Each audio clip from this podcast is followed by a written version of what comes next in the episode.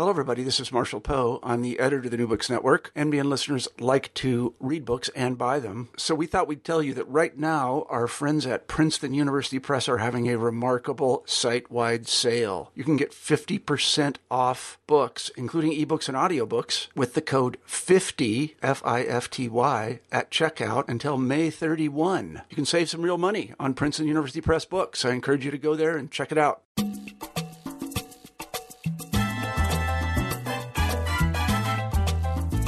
Hello, welcome to New Books in Caribbean Studies. I'm Alejandra Bronfman, and it's really nice to be back. I know it's been a while.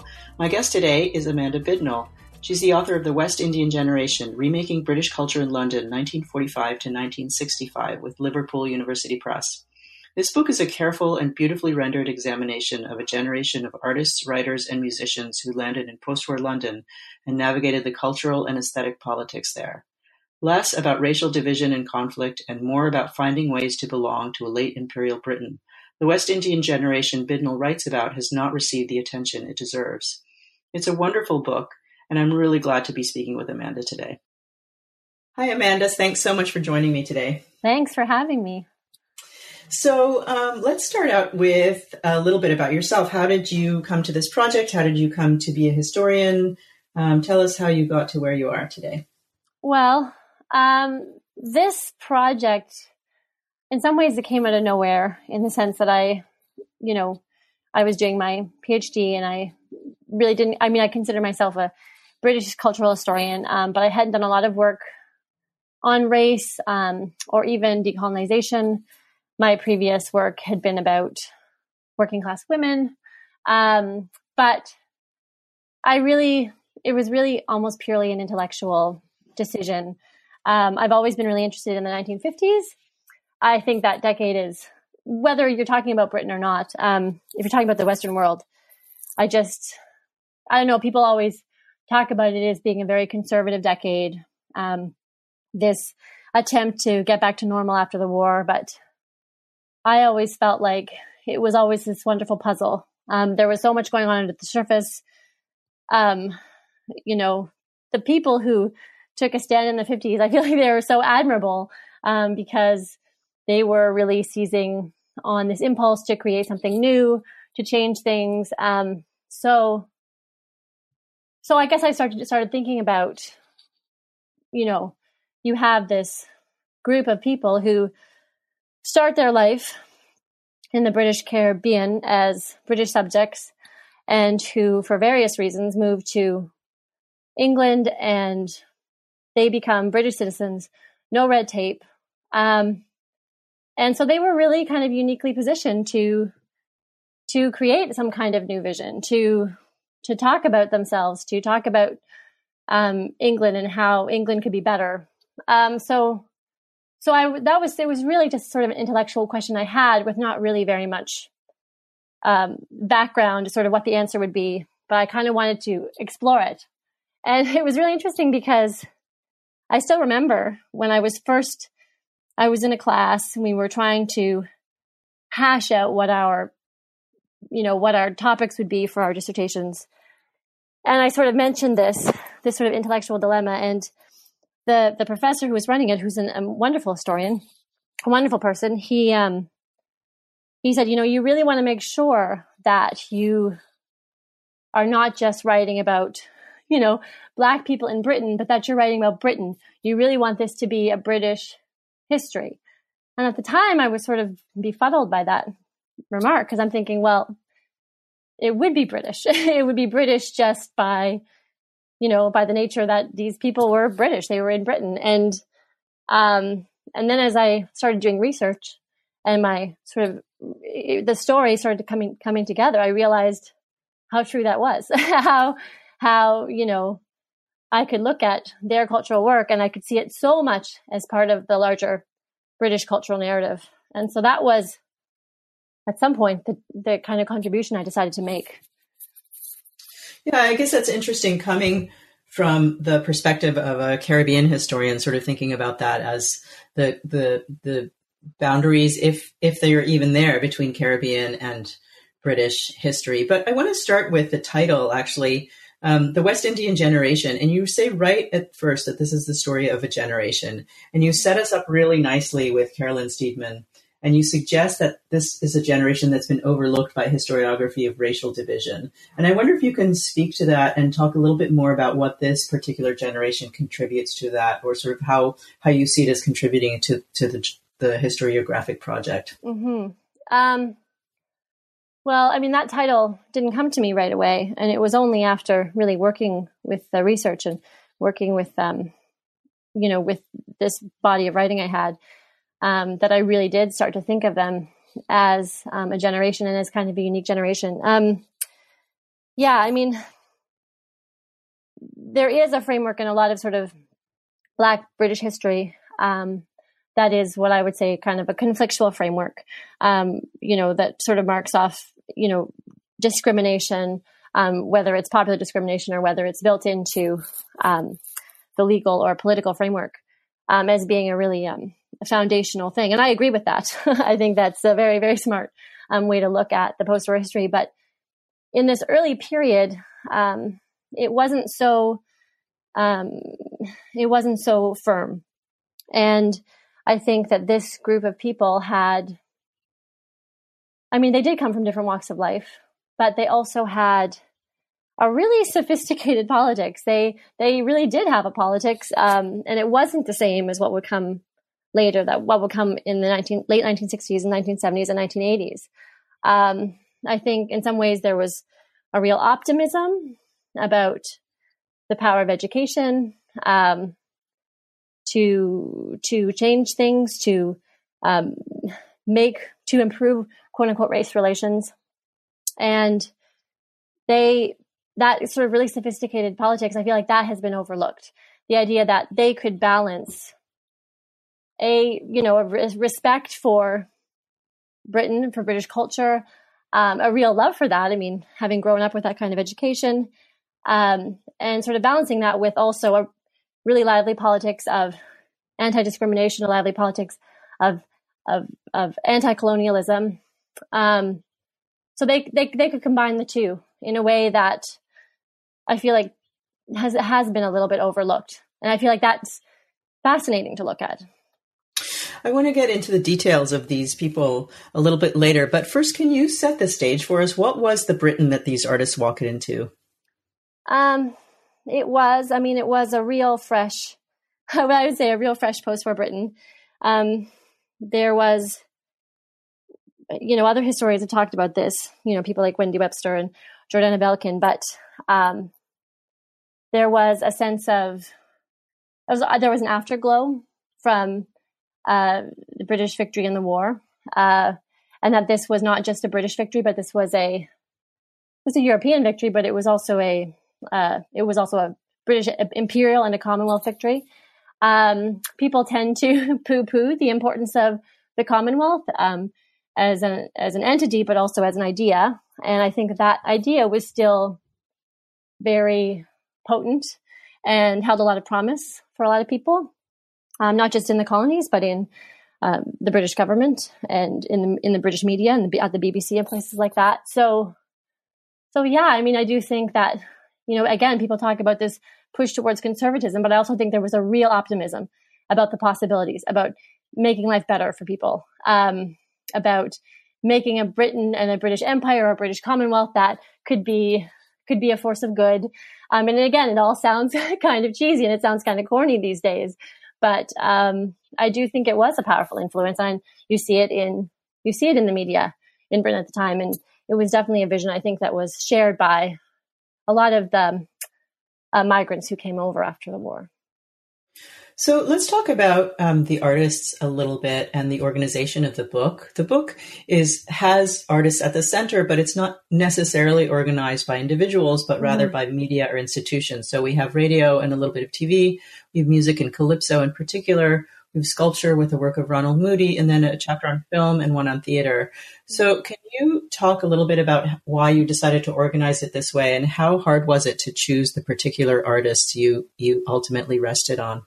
Well, um, I wish I could say that it was a, a, grand plan from the beginning. It absolutely wasn't.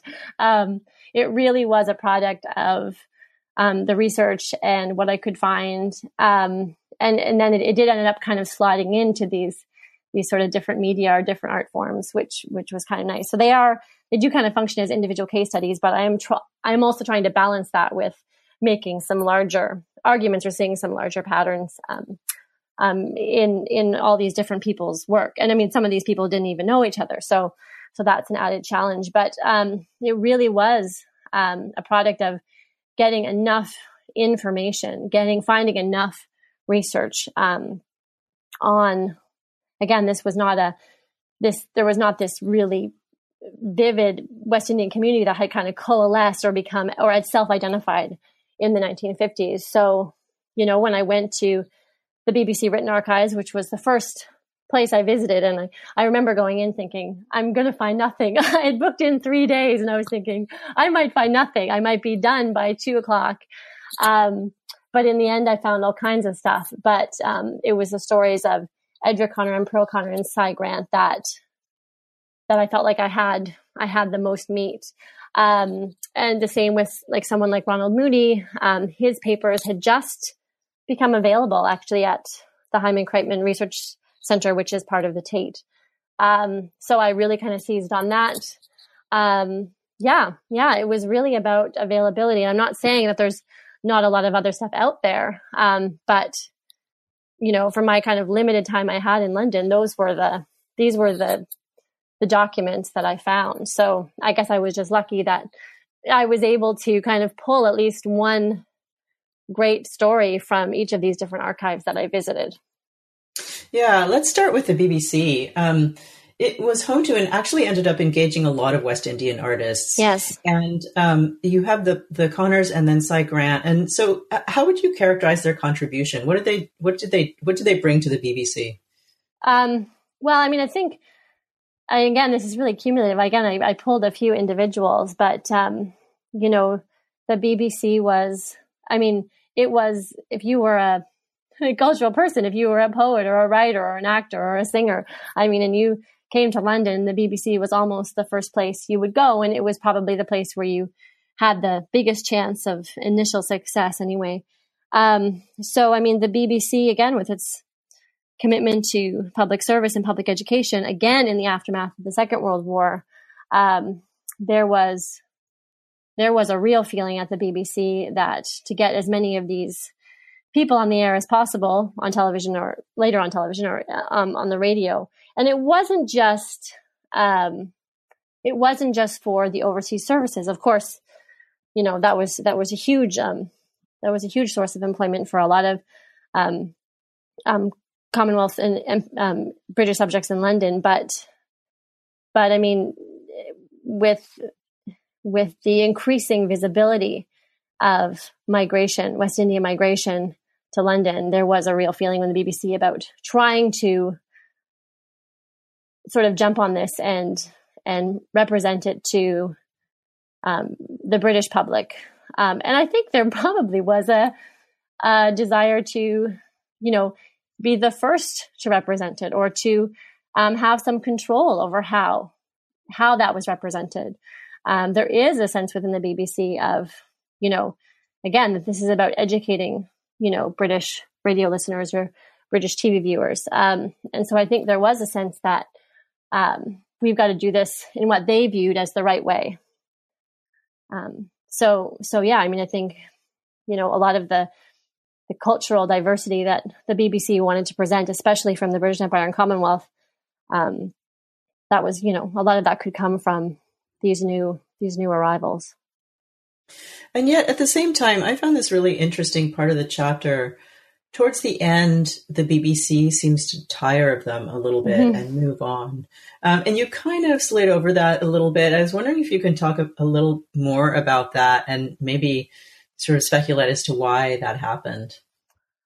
Um, yeah, I mean, I'm not even sure if I would put it that way that it was losing interest. Um, certainly, in the case of particular individuals like Edric Connor, you can see that. Um, but I think with Edric Connor and Cy Grant, and this probably didn't happen very much because, um, you know, they were two of probably the most visible um, West Indian personalities on the sort of BBC as far as the home services were concerned, as far as the British public was concerned.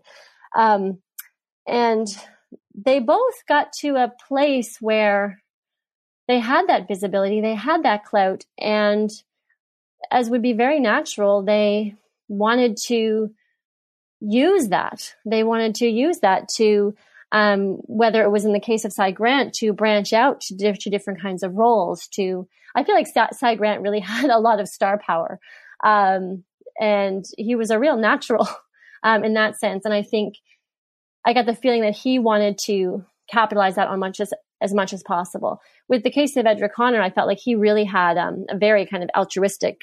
He wanted to increase the visibility and the respect of the West Indian community. He wanted, and not just in London, but also um, in the Caribbean. Um, and so he really wanted to promote that culture um, and make that more visible instead of being sort of slotted into whatever roles, singing or dramatic roles that the BBC thought were suitable. So they both were individuals that got to that point where they could actually have that discussion because they gained enough notoriety to do that. Um, and so it's in their cases that you really see this push and pull. And yeah, and eventually, you know, eventually you see where that where that ceiling was for the BBC. You know, mm-hmm. they really wanted to put, promote Cy Grant. They wanted to put him in all kinds of stuff. But ultimately, you could see their discomfort with having him um, as a leading man. Um, and with Edric Connor, who wanted to, he wanted to start directing his own stuff. Um, and yeah, and he was really about, I mean, he had been interested in Caribbean folklore even when he first came over. So that was still a real passion project for him. And he wanted to go to the Caribbean. He wanted to film footage there. Um, and you could see them again backing away. You know, we could do this better in our own studios um, mm instead of instead of having that more authentic footage.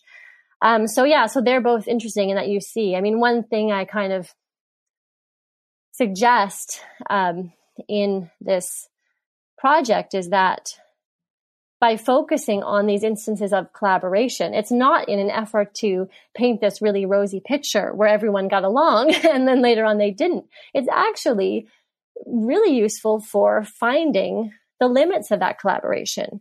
So you can start to see this early post war period and see how it is a precursor and not a stranger to the period that followed it. You know, if there is disillusionment in the West Indian community or among Black artists by the late 60s and 70s or early 60s, um, where does that come from?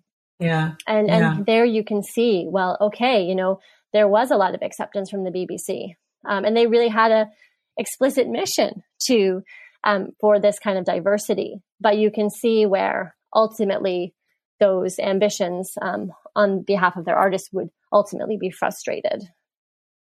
Yeah, there was a kind of, I thought there was a contrast um, between that and the Calypso musicians who seemed better able to find these ready made contexts to slide into.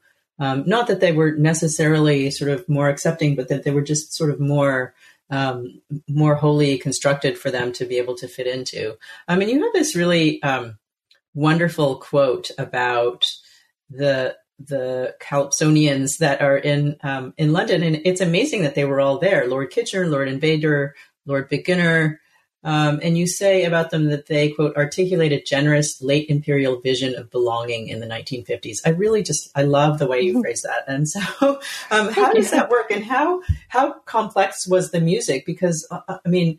You do talk about the ways that it sort of with satire and and um, sort of double entendre sort of it insinuates things about racial tensions, but it's also very playful. And so I want to I want to hear more about about mm-hmm. that music. Mm-hmm. Well, I feel like the Calypsonians benefited from um, not having to work with an institution like the BBC or any kind of big institution. I mean, they were playing small clubs, um, in some cases opening their own clubs outside of London, um, and um, so and they were operating in this sort of nightclub atmosphere. Although you can see them sort of moonlighting or daylighting.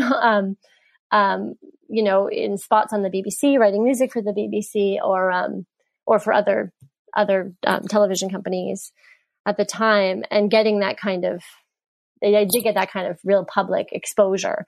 I mean, you know, about Princess Margaret being this huge Calypso fan and she loved Lord Kitchener and all this kind of thing.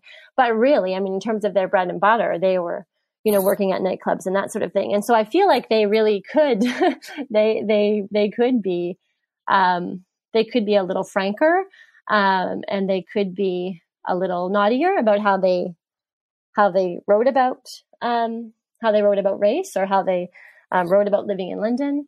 Um, so, so yeah, so that was an opportunity and, and, and still, like, you know, a very, and still be very popular. Um, but yeah, I felt like they really, I feel like they really shouldered they, their way in, you know, things, you know, writing songs about things that would be taboo in another context, writing about, you know, white female police officers, um, in England, um, in a sexual way, which, you know, would have been, you know, the subject of a, of a, a you know, an Ealing Studios movie, movie with great, uh, you know, shocking gasps and that, that, that sort of thing.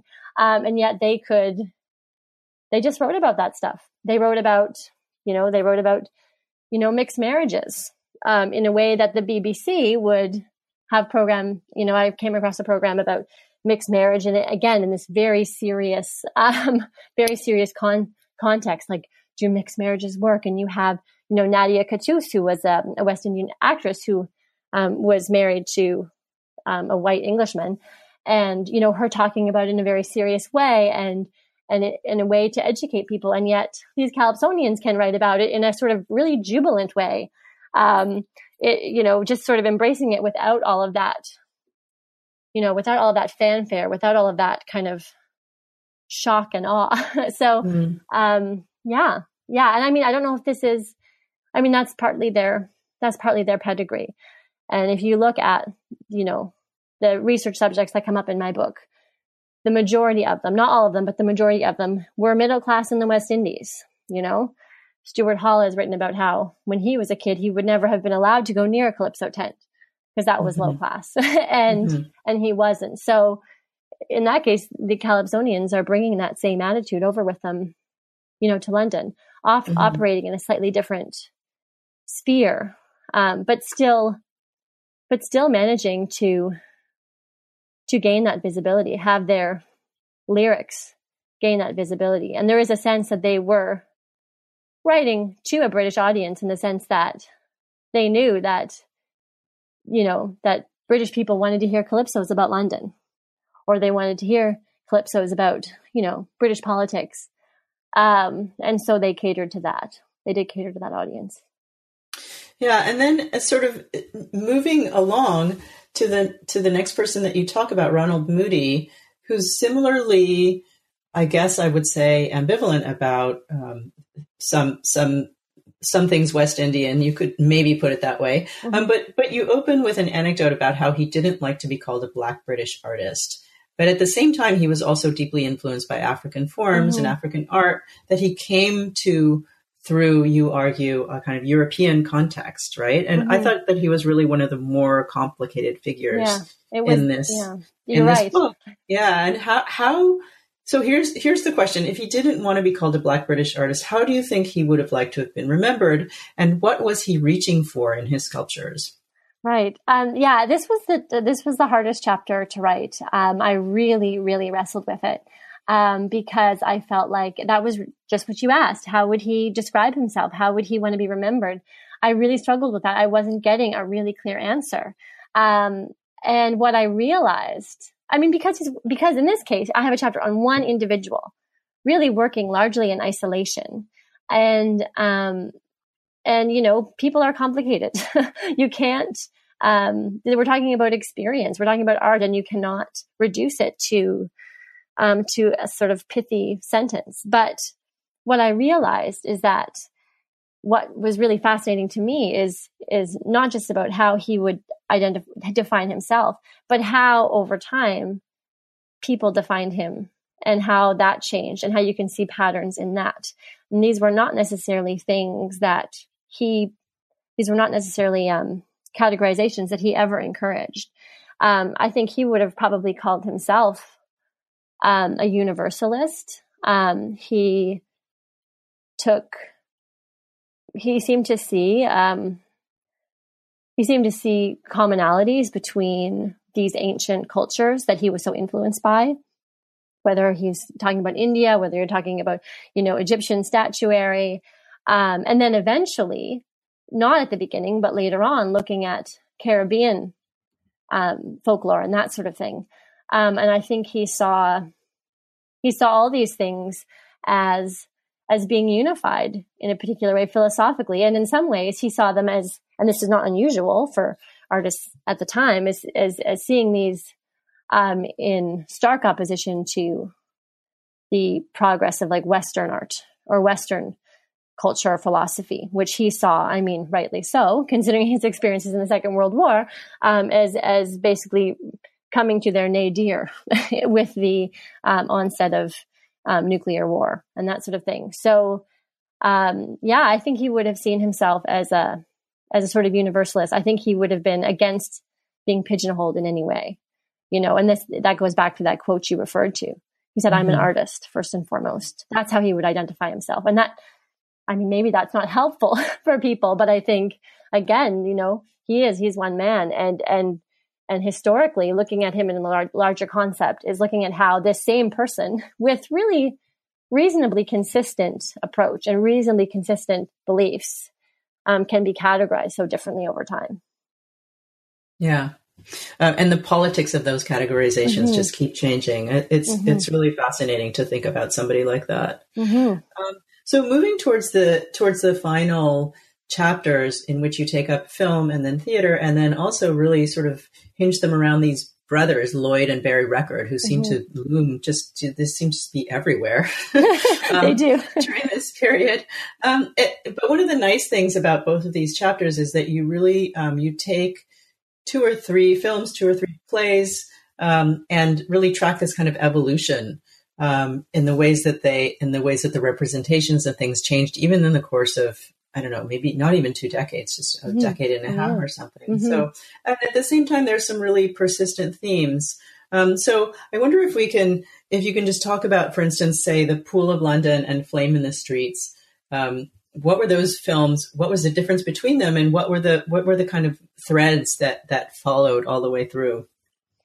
Yeah, um, well, I mean, I I, I seize on on this figure of Earl Cameron because he um, he appeared in, in all the, a lot of these big movies um, that were supposed to be about you know race relations in England at the time, um, and he's always positioned a little differently. Um, I mean, I feel like with Pool of London, um, which came out, I'm not now. I'm struggling to remember. I think it comes out in 1951, but um, um, with Pool of London, it's not even yet a, um, you know, the idea of, of you know racial migration or, or, West Indian migration or or miscegenation or th- those concepts are not even really brought to the fore yet. Um, you know, I think Earl Cameron plays a character named Johnny, and Johnny is you not not living in Britain. He is he works on a ship,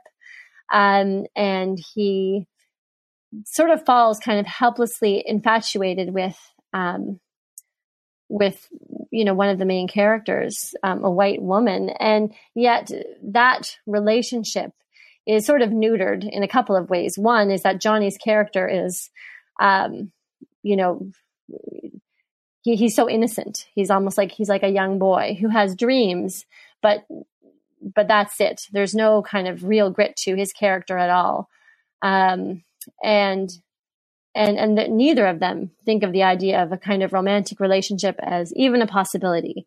Um, they share this sort of touching connection, but again, it's um, it's very innocent.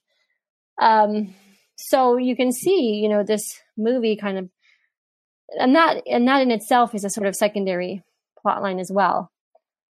Um, whereas by the time you get to Flame in the Streets, which is, um, you know, 12 or 13 years later, um, you know, the, the attitude has changed completely. And that is a movie, um, that is about class, but it's also very, very much about, um, you know, you know, race relations. And again, it's always, it's always a white woman and a black man and but that movie more than any of the movies that came before it took it as really took it as its centerpiece. I'm um, not just in you know the central love story, but also in in in its attempt to give more of a context to look at other couples who are who are, who are um, other mixed race couples to to try to zoom out even in a small way from this kind of central domestic drama. It doesn't totally succeed, obviously, in doing that, but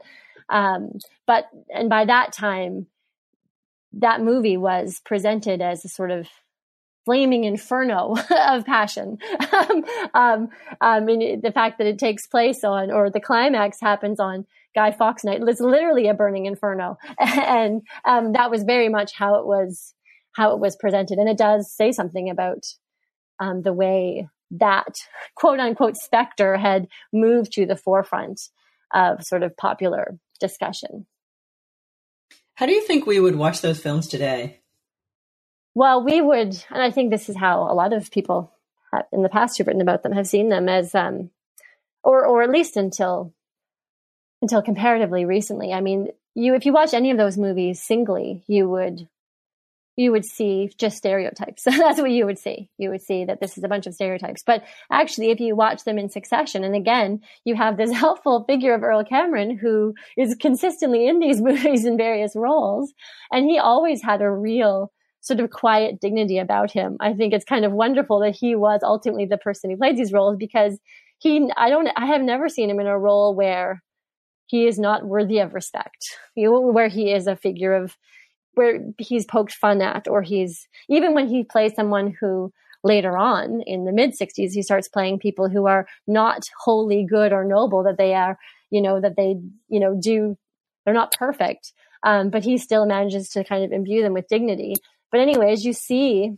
as you see these movies going along you can see that um, there is at least an increasing attempt to um, to challenge perhaps challenge viewers misconceptions um, or or their assumptions, um, and to to to be more complex about it. I mean, th- this this era, and I mean in general, 1950s film in Britain tends to be denigrated because it is so sort of pompously middle class, um, and it is so kind of can be so cloying in its um, attempt to um, to educate viewers or to talk about quote unquote serious issues. Um, but I think we need to give it a little more credit and, um, and, you know, and, and see. And again, you can see this attempt. There is this attempt at collaboration. And again, we can really see the limits of it, um, even by the mid 1960s. Um, mm-hmm. But it's still mm-hmm. worthwhile looking at, you know, looking at how that narrative progressed or how it changed over time. It's interesting to put those up against the plays that you mm-hmm. write about because I think that the trajectory there is slightly different mm-hmm. actually and you talk about Barry Reckord's plays and the, the, theater and that that context seems somehow to be I, I want to say almost more sophisticated and and recognized as such by the critics right so mm-hmm. mm-hmm. um, Flesh to a Tiger there, there's so much to talk about in these in these in these three plays Flesh to a mm-hmm. Tiger which I was fascinated by the context of West Indian voices and accents in London, right, and how that was mm-hmm. received. Um, Absolutely. By by by well by some and not by others, and then you and your small corner that's also about class, and there was real emphasis about that. Um, and then Skyvers, which um, has no black people at all. That's right. right? Um, and then he's sort of finally rid of this of the the label of the black dramatist. Um, but you sort of argue that's still uh, somehow about race, and it also speaks to the social issues. So, like, how how how do we put those plays in in their context? They seem right. to be so so um, di- do- so different from each other, so different from um, yes. the films. Actually, mm-hmm. How, do we how do we think about those? Well, I mean, I really love. I mean, you're not supposed to have favorites when it comes to research but I have a couple favorites. I really love Pearl Connor. Um, she because you can see these interviews interviews with her when she's in her 80s or even 90 and she's so um, she's still so sharp and she was i mean she did so much tremendously behind the scenes um, she was just smart as whip um, but i also love Barry Reckord because he was such an iconoclast um, and he you know he took issue with everything. And yet he was also extremely political. And um, and i think in his plays you can see um, especially you in your, your small small corner which would probably be the, the obvious thing you'd think of but you can really see how which goes back to sort of one of my original arguments which is that you know if you look at these artworks or you look at these programs or you look at this creative output that is coming from the West Indian artistic community or these West Indian artists, um, whether singly or whether in collaboration with British companies or institutions, you really see that, at least in the 1950s, that this is not just a reaction to mainstream British culture.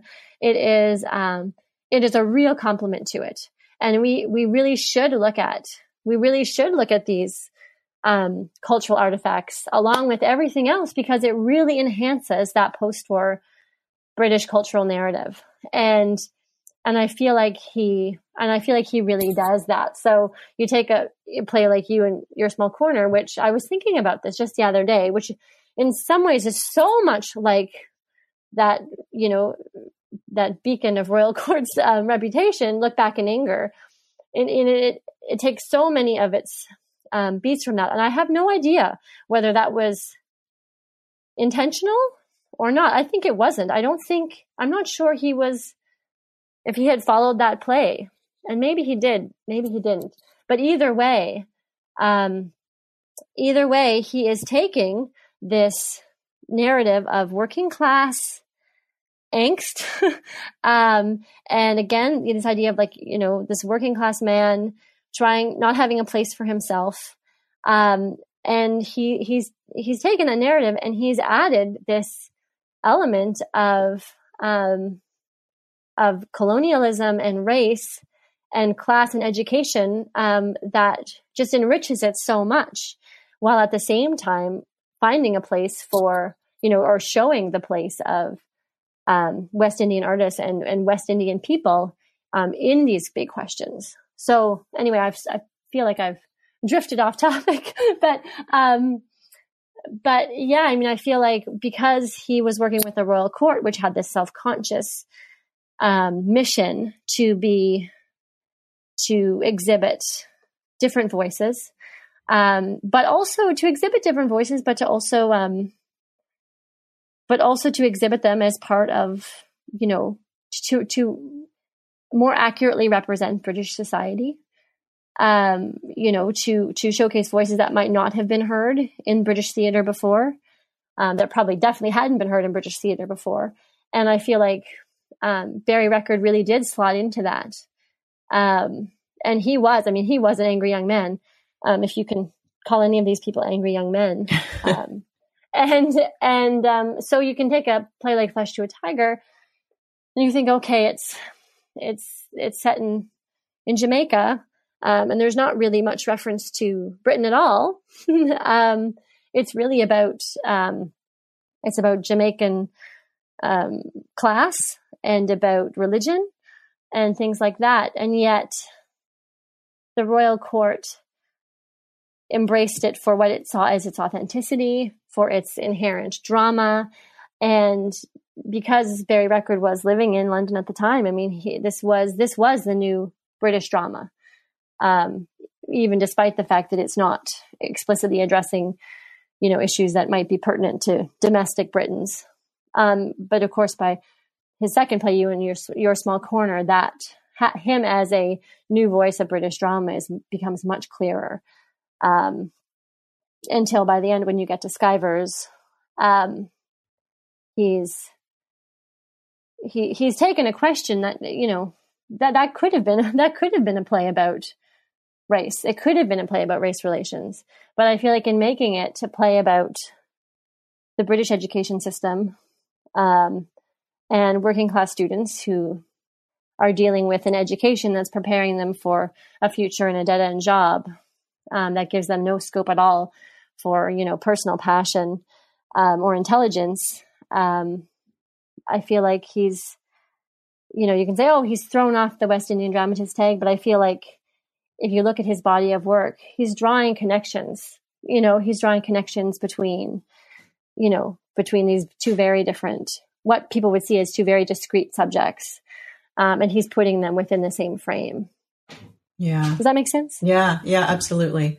I mean, I feel like in some ways what this book does is, is just really shift perspective, but it, um, but it remains within with the West Indians in London. And so what you get is this kind of countercurrent against so much of the so much of the literature about the 1950s in the West Indies is about proto-nationalism and the emergence of a nationalism, and kind of budding nationalism, and mm-hmm. sort of looking towards the future and all of that kind of stuff. And you just you see something so different here.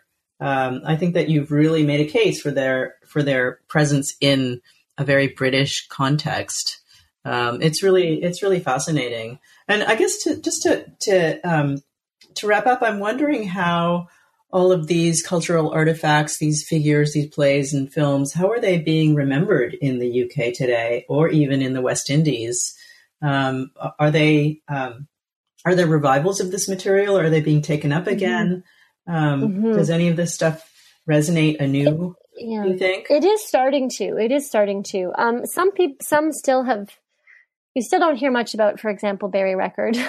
um, although I don't know why. Although his um his play Skyvers, which got the best, Flesh to a Tiger had got mixed reviews at the time. Both you and your, Small Corner and Skyvers were very well received, but you and your Small Corner was staged on a much smaller scale at the theater upstairs. Um, so Skyvers was probably his most um, his most prominent play, and it, it was revived. And was, I want to say in the early 2000s not long before he passed away, maybe a couple of years before he passed away, and he, um, you know, you know, apparently he was very touched because he had no idea that any of his plays would ever be staged again. But it really, you know, reviews of it at the time, you know, talk about how much how much those themes still hold up, how much that play holds up and is still kind of relevant in British society. But but as far as the others, absolutely Ronald Moody, who upon his death had really been largely forgotten. And I think his niece, niece Cynthia Moody, who had sort of inherited um, all of his papers and his, his estate, she did um, a lot of work to make him more visible. And I feel like um, you can see um, he was Ronald Moody also got um, he got a lot of work as a portrait sculptor. So his portrait of um, Harold Moody, his brother, is on display at the Tate for the Tate the or sorry the National Gallery's National Portrait Gallery, excuse me. At least it was the last time I was there. Um, and so it is, you, you are having, some of these people are being remembered, some more so than others. And I feel like it's a way that, um, you know, a lot of these artists by the end of the, by the early 60s were feeling very rejected. I feel like they had this beautiful vision of what, um, what Britain could be how it could really be a multi- multicultural place, how you could celebrate all these different cultures from all across the empire and commonwealth. Um, and I feel like their vision was just rejected by the 60s. And I feel like now, very, very belatedly, there is an attempt to kind of rehabilitate um, some of their work um, in a way to, you know, you know, remember that beautiful image and and uh, yeah, it's it's almost very bittersweet um, to see these people, some of these people, finally getting recognized. Yeah, I mean, as people, as you say, it, it might sound a little bit cheesy, but there is this way in which people seem to be looking for hope or um, sort of so- something something more hopeful these days. um, yeah, yeah, so it'll absolutely. Be, it'll be interesting to see what happens. What happens to these guys? Yeah, yeah, I will, and and I feel like this book is. I mean, I was doing the research, and the book has come out really at the very end of these people's lives. Um, it was really when I started doing research that you know quite a few of them died within a five year span or something like that, or five or ten year span. Mm. Um, so I feel like it is the perfect time mm-hmm. um, to remember them for sure. Okay, wonderful. Um, thank you so much for talking to me. I really, really had a great time. Yeah, no, likewise. Thanks so much for having me.